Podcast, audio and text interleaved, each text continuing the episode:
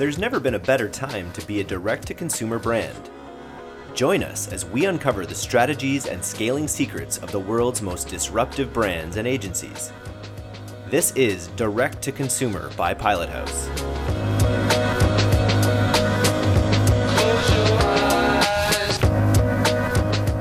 Hello and welcome to Hot Seat, the show where we interview amazing e commerce brands to uncover the secrets of their success and provide insights into scaling their direct consumer marketing efforts.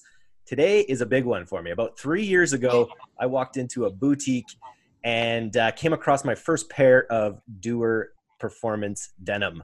Uh, after putting them on, I realized that I was probably going to be a Duer customer forever. The fabric, the fit, the feel of these pants is like no other. Honestly, you got to grab a pair. Uh, so when I read a recent article about Duer's unique on-demand approach to pivoting from retail to direct-to-consumer e-commerce, I pounced on the opportunity to have them on hot seat. Reached right out, they got right back to me. Uh, so I'm Eric Dick, and along with Pilot House CEO Dave Steele, we're thrilled to have fashion industry legend and Duer founder Gary Lenett as well as Director of E-commerce Calvin Roex on the hot seat. Welcome. How are you guys doing? We're good considering everything. We're doing pretty good. Yeah, juggling juggling a million things, but but it's all it's all good right now. Yeah, that's my thing. Juggling a million things, and then also trying to educate my six-year-old. yeah, I can only imagine. Can only uh, imagine. Yeah, it's an absolute fun. So you guys are we're in Victoria. You guys are on the mainland in Vancouver. Uh, which is really cool. Gary, why don't you tell a little bit a little bit about your background and how Duer came to be? Okay, well, because um, I'm an old guy, so yeah, my background it goes back quite far. But I, you know, the the sound bites are essentially that I was in the fashion business for almost 34 years before I started Duer. Uh, Duer is a relatively new venture for me, and um, it really came out of an effort for for me to leave the fashion business because I started. I told my wife and my my former partners I was sick and tired of doing what I was doing before. I'd sort of gone through four, five, six cycles of selling mostly denim. It I had lost my passion for it. I was on you know again selling. You know, oh, aren't I excited? We got destructed jeans again for the fifth time in my career, right? And I didn't really care too much. And that comes through when you're trying to if you don't if you're not passionate in this business then you should get out of the business. And i've always said that. So i told them that i was going to um, leave the business. Um, i started downsizing my lifestyle. I gave up my cars and wanted to get healthier. And um, i was riding my bike everywhere. And i noticed that if i was riding my bike and i had an important meeting to go to i couldn't find anything in the marketplace that i would buy. Um, and because I coming from a fashion perspective, I'm not going to buy something that's got a, you know, it's say uh, synthetic rich and has a, a, a sheen to it. I'm not going to put a sport jacket over that or try to dress it up with other shoes.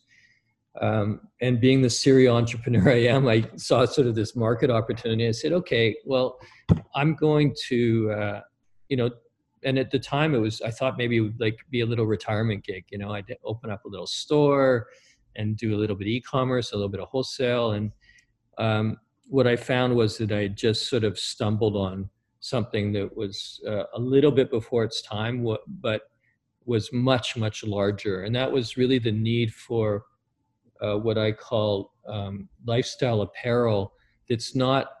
Um, so what we did is we took uh, in our industry the term athleisure was coined a number of year, years ago, primarily by Lululemon. Nike and Adidas and a whole bunch of others uh, sort of dove into it. But I, athleisure is après gym. And what, what, what I stumbled into was this category of apparel that's not après gym, but taking real clothes and putting technical into them.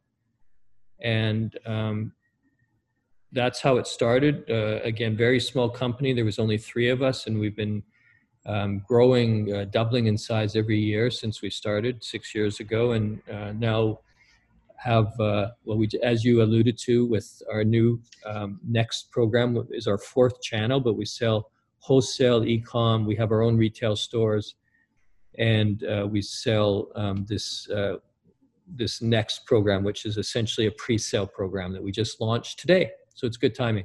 That is great timing. How big is the team now? Uh, we're approximately um, we're approximately 25 people inside here in Vancouver. And then of course we have sales agents and distributors around the world. Totally. That's that's our size as well. We're we're, we're right right around there and growing as well. Uh, well, that's a really interesting story. Let's go right into this e-commerce pivot. Like I came across this article on Retail Insider that you know we're constantly interviewing brands who are in the in the middle of this pivot, basically recognizing that direct to consumer uh, is is not only a growth channel, but it, but you know it's the only channel right now. Um, and and I think the brands that have the good fundamentals, have their their you know supply chains figured out, have a great product market fit, they're in a mm-hmm. great position to benefit by this pivot.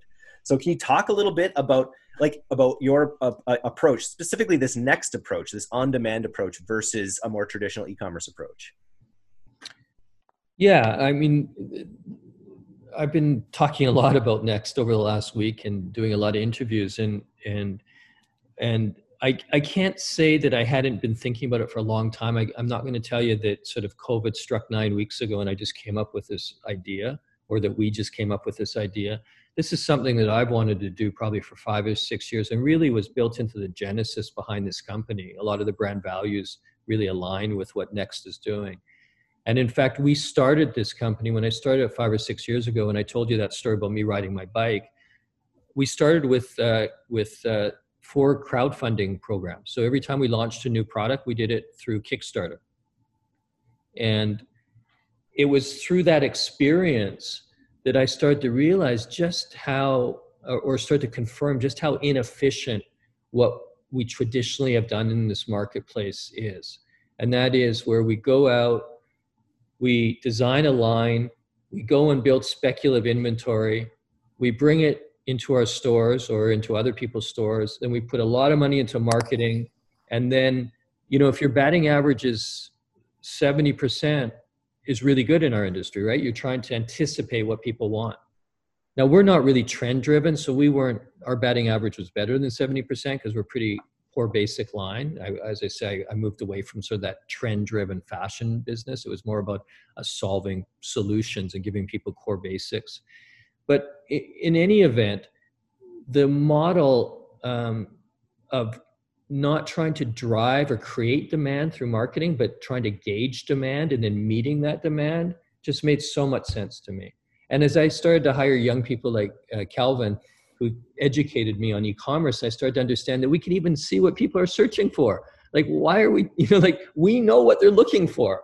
I, I remember the first time someone told me someone was looking that one of the biggest searches in jeans was for rock star jeans, right? You know, like it, you can get pretty finite on what people are looking for. So why am I going to look at trend reports, which are global and uh, and and mostly inaccurate? Um, and and and again, the wastage that comes with this is just incredible. So I, I just, you know, I know this is a bit long-winded, but I just wanted one of the the things that has really stuck with me for the last uh, well, since the inception of this company is, is a singular fact, and that is that, well, it's two singular facts. 67 pounds per year of clothing goes into landfills. 67 pounds per year per person in North America goes into landfills, which is a, a mind boggling amount of waste. Now, this is mostly because of fast fashion and the race to the bottom with prices and stuff, and people just buy clothing and throw it out you know uh, and and the second part though is more on the b2b side and this is this is a probably a little known fact is that the singular cost in our industry so you take all along the chain you take the, that the person picking the cotton right in the fields you say okay that costs so much. It costs so much to make that into yarn it costs so much to make it into fabric it costs so much to sew it it costs so much to transport transport to north america so much to retail it and stuff the singular biggest cost along that whole line is the markdown, right? Is having the wrong inventory in the wrong place, right? Yeah. There's nothing larger. So most retailers, they might start at 60% margin, but by the time they mark it down, it's at their, their, their margin is down to 40 or 35%. Huge dollars, right? Costs there. And so going back to why, why is this all necessary? We have the technology. We can figure out what people want. We put up samples. They come in, they vote with their credit cards, and we make what they want. And we, yeah. and we deliver it fast. So that that's that's what Next is about. That's very cool. So even just just one step back on it, it literally I was looking at it today. Uh, it's literally it's Kickstarter for specific for jean styles uh, specifically. When you commit to it, how much do you put down? So so essentially, you're you're buying the product. So you you'll say, okay, I like that pair of shorts. I'm going to buy that. It costs me, you know, eighty dollars you get it at a discounted price, but you're not going to get it delivered tomorrow. You're going to get it delivered. We have a quick response manufacturing backend, and so you'll get it delivered within two to four weeks after the end of the what we're calling the project, so or the campaign. So um, you know you'll get it approximately five or six. So you have to wait a little bit longer. You get a better price because we pass on the savings. All that all that efficiency that I talked about or inefficiency with the old way, we we're now giving you a, a better price on the product that you would have paid because it is more efficient for us. And uh, really, the cost to you is you have to wait a little bit longer. About how long? Well, as I say, right now we're running three week campaigns. So if you bought today, it's the first day today.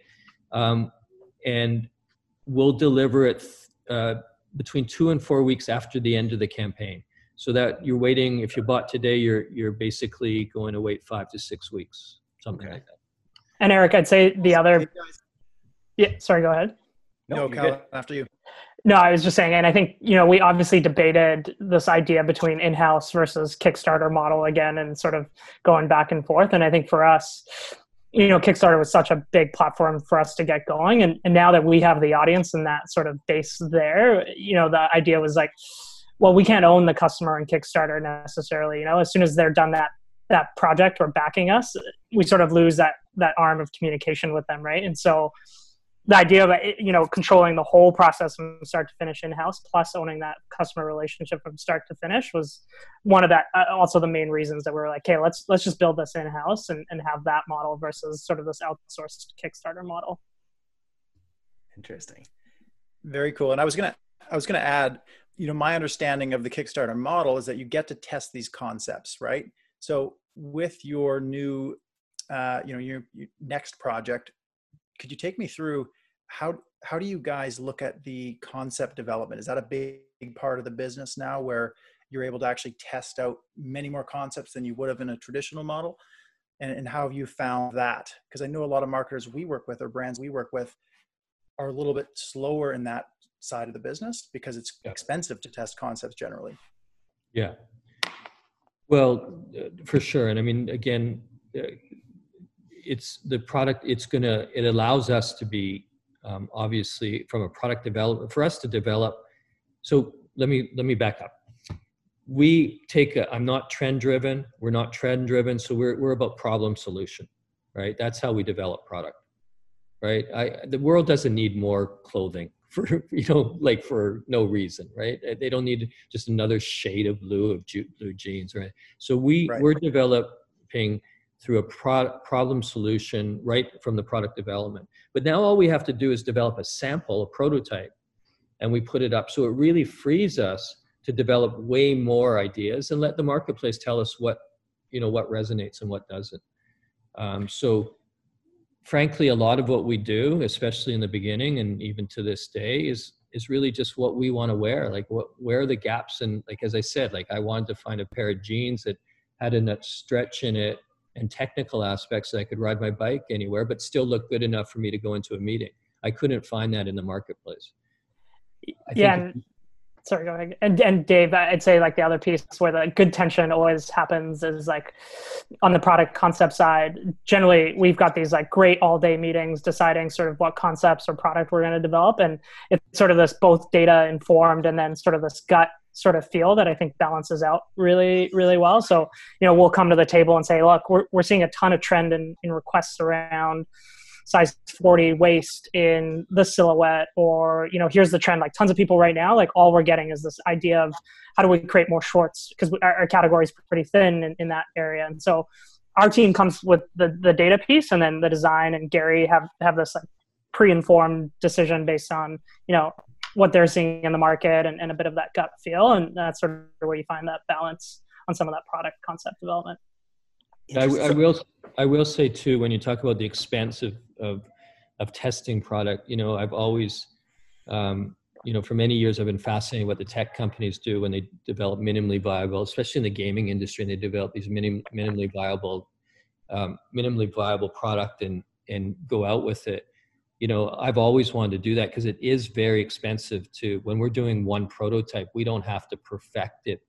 We can figure out if the marketplace really wants the product, and then we can go and do all the um, the minutia that that it takes to perfect the product. So, um, yeah, it's just a very efficient Calvin, way of doing things. Sorry to interrupt, Gary. Calvin, you spoke about internalizing that process. Is there a platform you guys are using? Because I do know off the top of my head, I got a few other brands who are you know toying with this idea. Mm-hmm. Do you have any advice in terms of platform usage, how to set that up, how to how to make it happen? You know, before COVID, that kind of was our store piece as well. Like uh, the stores were meant for these like limited run, come in, try it. We'd sort of get feedback before sort of turning these mass quantities of product in, and they would they sort of had a feedback form that they would capture some of that data in, and that was really where we got the majority of it. On the on the ecom side, I mean, we're just running it against like you know when we receive customer service tickets. We've tried opening even right now on the site, you know, for do our next a comments section so people can start providing a bit more feedback um, but outside of that, like I said, we haven't pivoted too much in that side yet. Retail was really sort of meant to be that like let's let's run 20 products, you know, 20 sorry units of a specific product, get feedback in retail, and then decide whether we want to go ecom, wholesale, and sort of go bigger across it. Um, but yeah, I don't know if that answered your question necessarily in terms of feedback, but I would say like, yeah, just just figure out how you and it can be simple. Like again we we have product feedback forms that we send to customers vip customers on a regular basis and sort of just capture data that way. Um, and, and, and i think they feel engaged too obviously during the process right? Very cool. Yeah we'll, we'll stay in touch with that also as as i think a number of brands are moving this way uh, mm-hmm. you know, we all got to work together and, and prove out the model because i think totally. be proven out. Yeah. Yeah. It's going to be interesting to see. I think you know obviously with, with e-commerce a, a big appeal for some people is the speed of it is that the, the fact that you can get it you know within a week. Um, so it's going to be interesting to model. Like I'm, I'm wondering like with your e-commerce efforts what are you seeing right now? Like which of your you know we're, we're all about those the, the frontline ads. Which of, of those e-commerce initiatives are like because people can still buy the through the traditional means on the site right? You could still just rock up and buy a pair of jeans and have it in a week. Uh, mm-hmm. what are you seeing in terms of like activity right now I guess it's early. It's day one. Yeah, I was gonna say. I think what we're excited to see is what comes of it, and, and sort of where we're best. You know, so we didn't we didn't just turn on ads for just Next, and we stopped. You know, all the other programs we're running. Like you said, sort of this is we're viewing this as like a new arm of the business, and um, you know, as of today, it's been huge today, just because we've sort of put in you know 110 percent on the launch. Uh, but I am excited to see like sort of what that spillover is, and I think you know when we were deciding what budget to put towards um, you know next by Duer or you know our current programs i think we both felt like it'll be interesting to see because i think there'll be spillover across the different initiatives right? Because again it is hosted all in that Duer ecosystem where it's not you're sending someone a kickstarter and then hoping they find about your brand on on search or you know paid social again.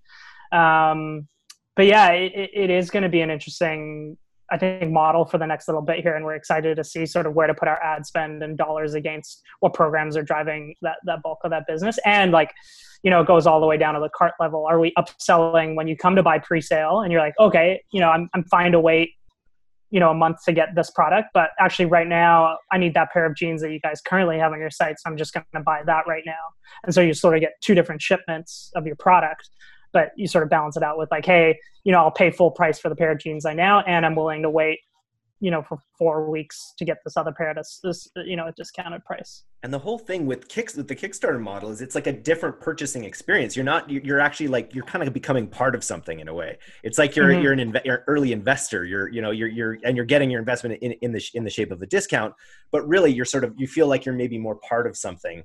And so that you know you are going to be more willing to wait for in in that mm-hmm. situation. So it'll be mm-hmm. interesting to see what your customer LTV ends up looking like from the people that buy through this method versus totally. the others. Yeah, and I think what I think we're, we're so strong at, and, and I, you know, Eric, I'm kind of similar to you, and I found I found out about Duer sort of three years ago when I was like, we were a bunch of groomsmen were getting ready to go to a wedding, and we were like, man, we just want comfortable pants that we can dance in, look formal, um, and sort of discover the brand. And I Eat think a lot. Yeah, exactly. Yeah, let them stretch out with you. Um, and I and I think our repeat business is probably one of the strongest pieces that I've come across. Like our repeat business and our loyal customers are so strong. So I think you know right now what we're doubling down on is like really our vip loyal customers like we didn't go heavy on the acquisition side of digital marketing for this program right now you know we're sort of dabbling in it a little bit on, on the paid social side but really it's like the, the bulk of the focus and budget is going towards like remarketing lower funnel you know who's who's our most loyal guys and customers because i think those are the people that are like hey i own five pairs of pants I, I, know I could buy from you guys right now, but I'm willing to wait four weeks because I'm getting a great deal. And I'm, I'm, you know, whether I buy now or four weeks, I was going to do that anyway. So, yeah, it'll, awesome. but it'll be interesting to see. Yeah, well, we'll definitely stay in touch because uh, I'm, I'm keen to see what the experiment looks like. Mm-hmm. Um, yeah, so it, just in terms of your of your e-commerce uh, outbound efforts, you're saying that you're sort of in your infancy, even in the old program, when it comes to actually like direct to consumer, sort of direct response ads.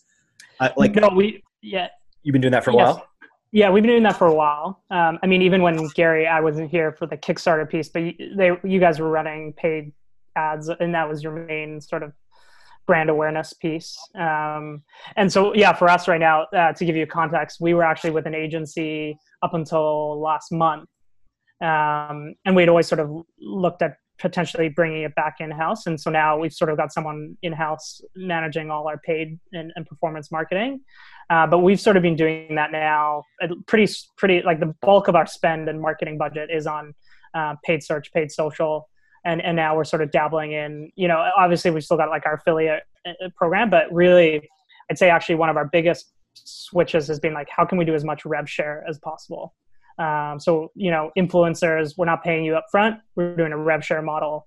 Um, any sort of publications or affiliates, it's sort of all all rev share based, which during this period has obviously been like a big win for us because it's it's not cash out the door. It's like we only pay you out when we're sort of getting cash in, right? Smart. Yeah. We, you know, we, we run influencers with a lot of our brands. I've just knocked off, this is my third interview in two days and everyone is going crazy with uh, influencer and you either call it dark posts or whitelisting mm-hmm. where you mm-hmm. actually get the influencer to give you access to their account and you actually run budget so that you can not just mm-hmm. have the hit of their initial thing, uh, their initial post, but you can actually run very controlled frequency capped campaigns totally. to their audiences. Yeah.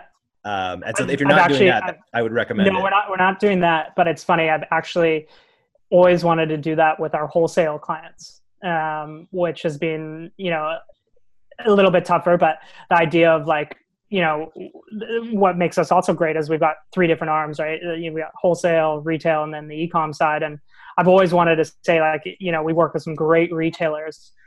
We'll actually give you a thousand dollars and let us sort of get backend access to your ad account as like an advertiser you know you've just brought Duer into the store. So it, it seems like a win-win right? Like you're promoting they're getting to promote their mom and pop store or their bigger brand and we're giving them and they're promoting the Duer space. So yeah it's it's it's, it's an interesting and especially as we head down into the states you know i think our brand awareness is so strong in canada. And so the states has obviously been a bit of a tougher market for us to to crack. And um, most people in the states do hear about us through third party retailers um, and so again if, if that's what we're seeing in the in, it's like how can i leverage their audiences to you know come get exclusive product at Duer that they couldn't buy at their local retailer it's it's such a cool story. We just, we talked with Vessi earlier on as well, and and they're approaching you know nine figures in in sales mm-hmm. kind of thing, and they're still and that's mostly in Canada. It's it's crazy. You know, we work yeah. with so many clients whose main focus is the U.S. and uh, and so it's amazing to hear that there's still so much scale potential within Canada. And then and then once you do crack that nut, it's yeah. you know really the sky's the limit. Totally.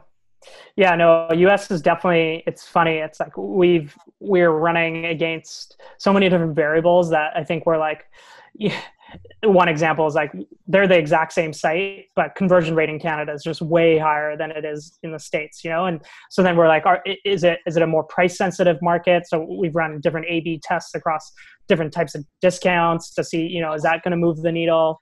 Um, and on the paid side, what's tough is it's just your dollar doesn't go as far there as it does in, in Canada, and you're you're sort of we've gone through through two different types of strategies. One, which was like, how do we you know potentially just target certain geo or cities in the states like Seattle, you know, California, any New York, and so we saw you know that's where the majority of our ecom purchases are. And so at one point we said, let's take our entire acquisition spend and just focus on Seattle, New York, and LA and Denver, I think it was.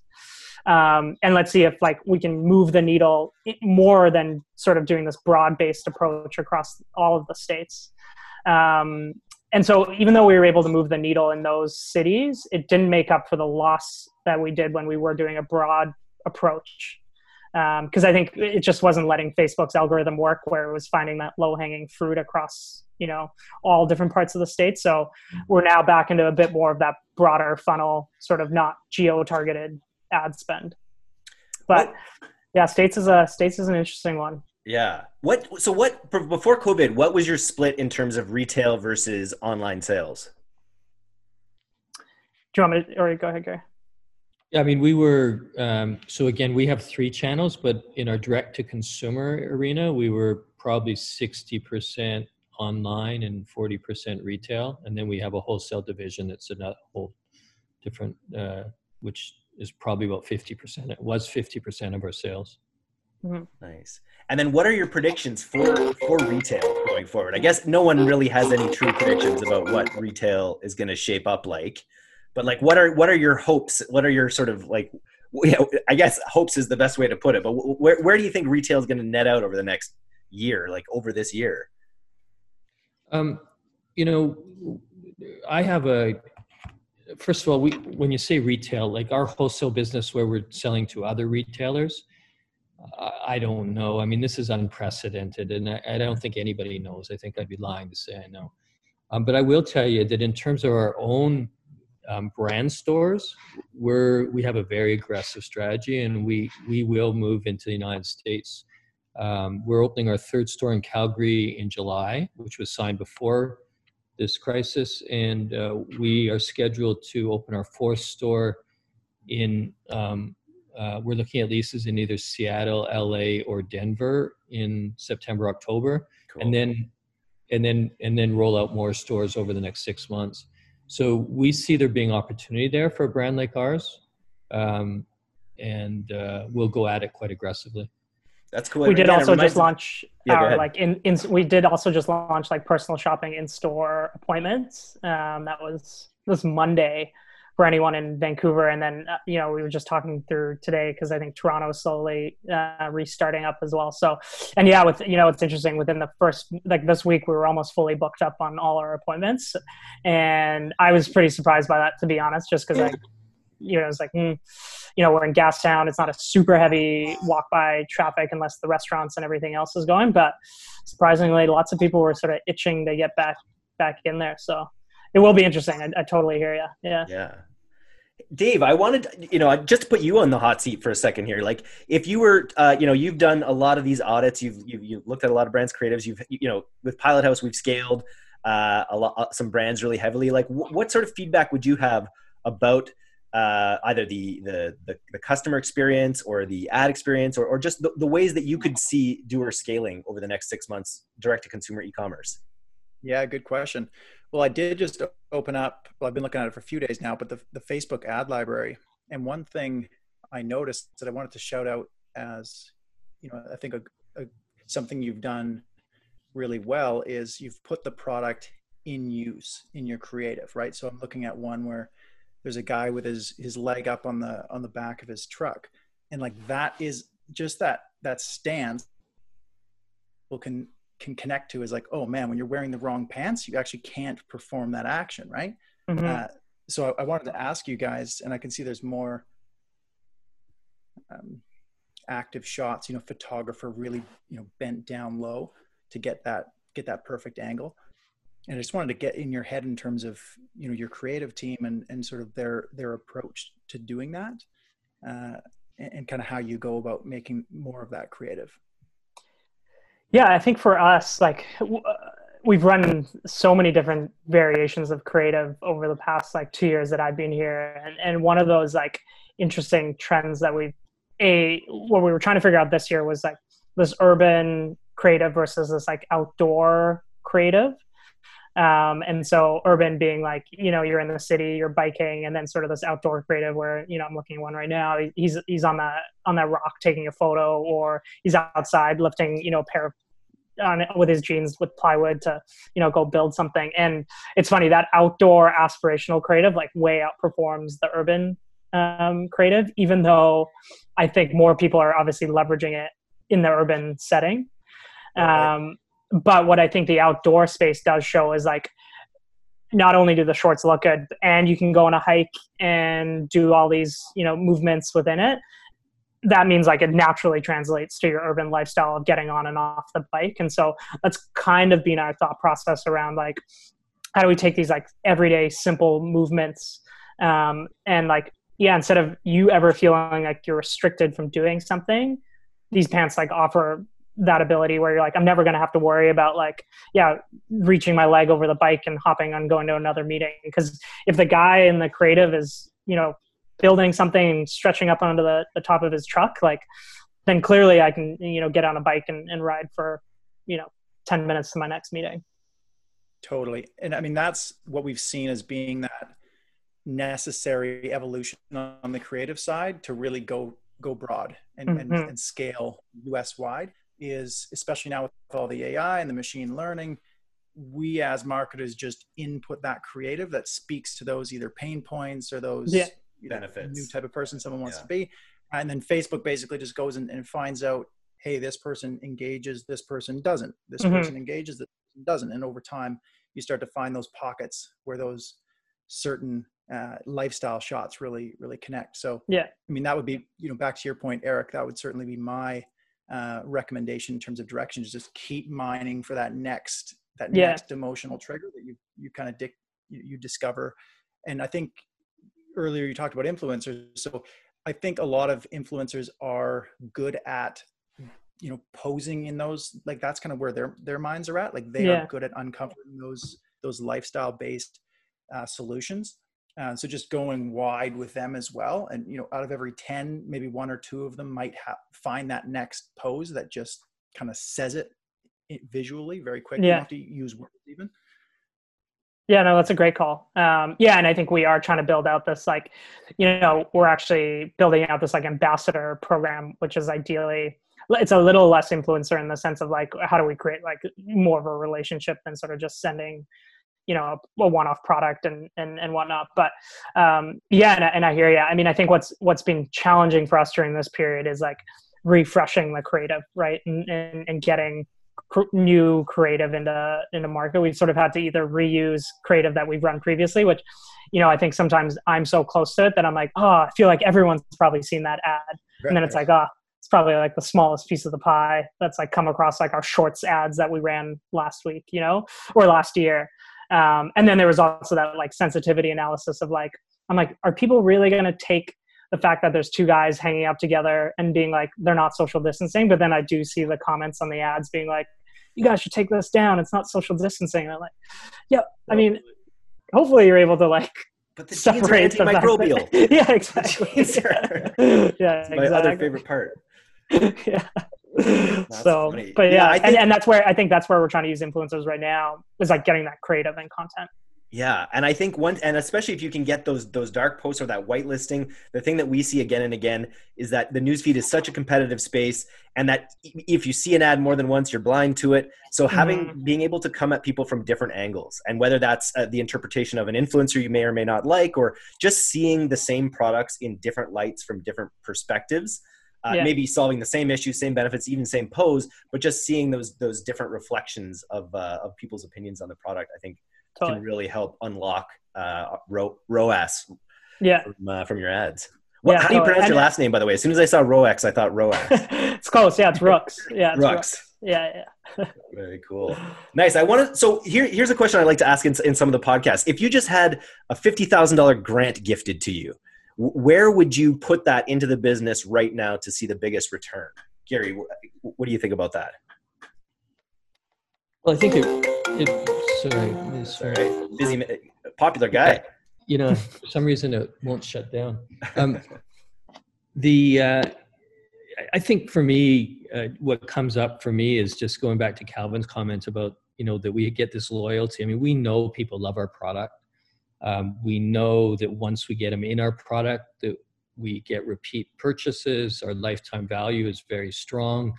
So for me, it's just about reach. So I, I'd, I'd put into digital advertising, and you know that that just it's just a yeah. matter of getting people into our pants and and when you have that mindset like that allows you you know he who pays the most for a customer wins so if if you could if, if your model if you know that your average consumer is going to be a, a, lifetime wearer which is like that just allows you to be more aggressive on the acquisition front uh, in order to acquire those users in the beginning you combine that with a you know, yeah a multi a multifaceted uh, approach i think you i think you have all the potential to be just massively scaling this thing over the next little while it's really exciting business yeah it's good yeah, no, and and I hear you, and, and then I think the the piece like is I'd thank you for saying 50k into digital advertising. I'll take that any day, Gary.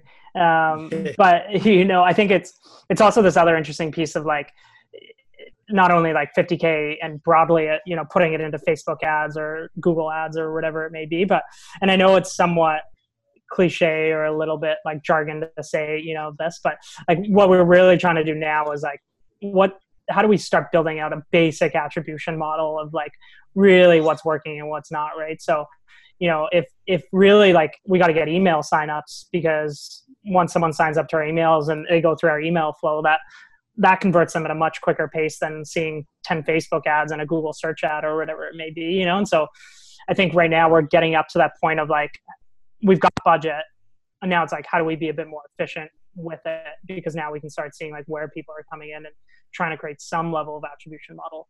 Um, but it's funny because uh, uh, you know I've been to enough conferences and, and everyone says like attribution, attribution, and then you, you sort of dig down and you're like, oh, okay, you're just running a survey. Sweet, yeah. same with us. I just I, what was the quote from our last cast? It was a guy had a 2:30 a.m. call with a major like CMO of Adidas in Germany, yeah. And. uh and the one we asked him what question he asked him, and he asked him like, "Who is doing attribution properly?" And the answer was nobody you know nobody in the industry is really doing attribution pro- you know it's something that we run up against multiple times in, with our clients where different agencies are taking different credit for different things and and, and as the brand i think it's yeah it's obviously in your best interest to to uh, to figure that out so you can yeah. find, find those channels that are that yeah. are driving it so yeah exactly good on you yeah you look at you look at like the back end of facebook and it's like yeah your roas is like seven to one right now. And you're like oh man let's pump more money into facebook. And then you look in google analytics and it's like everything is coming through paid search. And you're like okay. Yeah. sweet. Double paying. So so which are your main platforms right, right now? You got facebook ads going instagram google yeah. Tiktok yet not on TikTok yet. No, I haven't haven't made that leap over quite yet. I think no, resource space would be pretty uh, stretched thin on on that side. Um, and then yeah, like I said, I mean the affiliate side is is being pretty big for us during this period. So what does that uh, look like for you guys? Is that through like RetailMeNot and things like that? Yeah, I mean, we're trying to get off those like coupon based sites. Um, but we've sort of got again that individual who's come on and handling all our performance marketing side. So we're doing a ton of affiliate, you know, through email sponsorship with Dig or Need to Know or Daily Punt. Especially like most of the affiliate stuff is working in the states, so that's sort of where again we're seeing a, a pretty big return on investment. Um, and you know, so that's we're using a backend platform called AvantLink. And so as people just come through there, we just pay out commission. It's all rev share based deals. So, um, and again, it, it seems to be really picking up steam in the States.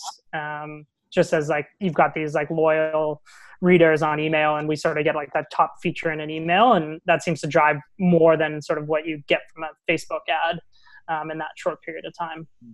Nice. And then I'd say that the fourth piece that we were looking into quite heavily, um, and we're sort of a little bit reluctant now, just based on what we've heard from industry side, as was like podcasts. Um, but you know, we've we've heard like a little bit of this mixed review of like podcasts listen you know rates are down because no one's commuting and going to work anymore and listening to as much podcast but we are dabbling in it um, and we do have a plan to be pretty aggressive when we sort of feel like we've got things back up and running at full steam Nice. Well, this podcast got you two sales because Dave and I both bought uh, yeah. more pairs, and we're I'm already, yeah. but I'm already a lifetime user. Just so. give me access to your back end Facebook and Instagram accounts. Let me run some ads through you guys. You know. yeah, give me a UTM code, and I will definitely once we release okay. this, we'll drive a few more sales. I've got a big US audience. Yeah. Sweet. That's awesome. Well, cool. Thank you guys so much for coming on today. I, uh, uh, Gary, if you had one of the things we didn't really touch on that I that I think is interesting, is sort of your, the company philosophy. Maybe we can end on this a little bit because we're, you know, I, I keep bringing up Vessi. We, we had this cast with them where they uh, talked a lot about quality consumerism, uh, about sort of like making the world better uh, you know, starting with their own local community. They're actually doing a lot with like PPE donations and some other mm-hmm. interesting things. And I know that Duer has a bit of a philosophical bent when it comes to consumerism and making products that last. If you could maybe end us off with like a little bit of a note around your thinking around that.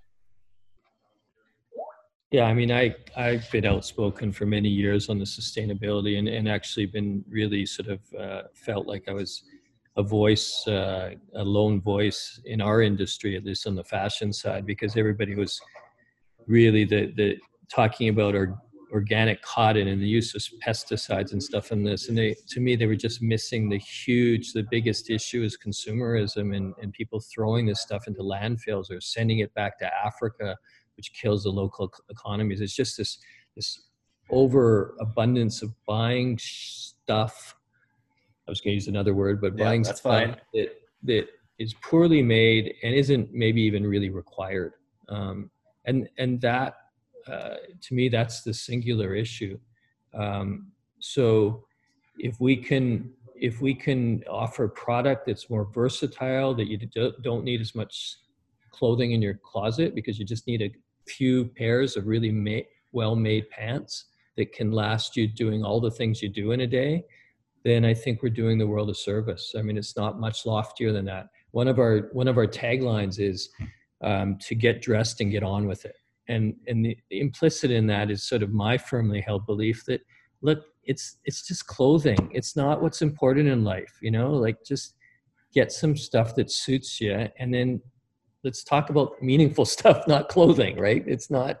It's just a bunch of rags sewn together. Right. so, so uh, that's that's, that's pretty it. much uh, i love it. Uh, for me the reason i love do it's funny the way that i've been thinking about it the reason i love Duer is that in, it enables the things and, and also makes me want to do the things i love to do more. So i'm a big avid bike rider love taking rides on the bike. And if i'm wearing you know one of my pairs of jeans that i might still have that doesn't have stretch in it which i don't know why i haven't burned any jeans that don't have stretch in them honestly at this point uh, but I'm less likely to take a bike ride in a pair of jeans that don't have a stretch in it, just because I know they're going to be uncomfortable. They might chafe or whatever. But but yeah, that that feeling of you know whether I, I got to hit a yoga class, you know, impromptu or whatever, I, you know, whatever might I might want to do that might be better for me as a person.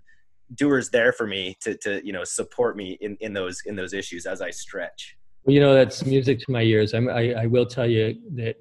Uh, the, my greatest pride in what we're doing doesn't really come even from top line or bottom line. It's what I constantly get texts and emails and and different ways of communicating to me that you know i used to take elevators or escalators and now i run up the stairs like stuff like this or i was in a i was in uh, you know i was eating dinner and my my uh, my uh, kids uh, coach phoned me and said the referee never showed up to to uh, ref the hockey game and i took off my jacket and I put on my skates and I went on reft in your jeans. Like, you know, stuff like that is really yeah. what, uh, you know, really turns me on. Yeah. And each of those things are angles, right? Each of those things mm-hmm. are perfect angles that can be crystallized in your ads as well. Is, mm-hmm. is, and those the angles are really where we find you know that really move the needle is, is those personal stories those sort of things that just unlock people's minds when they when they think about a product jeans cool enough to ski in no, maybe, maybe, not quite. we do have the waterproof ones, so we you never know. Yeah. yeah. Nice. Okay, cool. Well, thank you guys for coming on the, the hot seat today. This was really awesome. Uh, appreciate it, and I really would love to stay in touch as uh, as you guys continue to dominate uh, the e-commerce space. Thank you. Yeah, thanks, guys. Thank you. Cheers. Thanks, guys. Bye.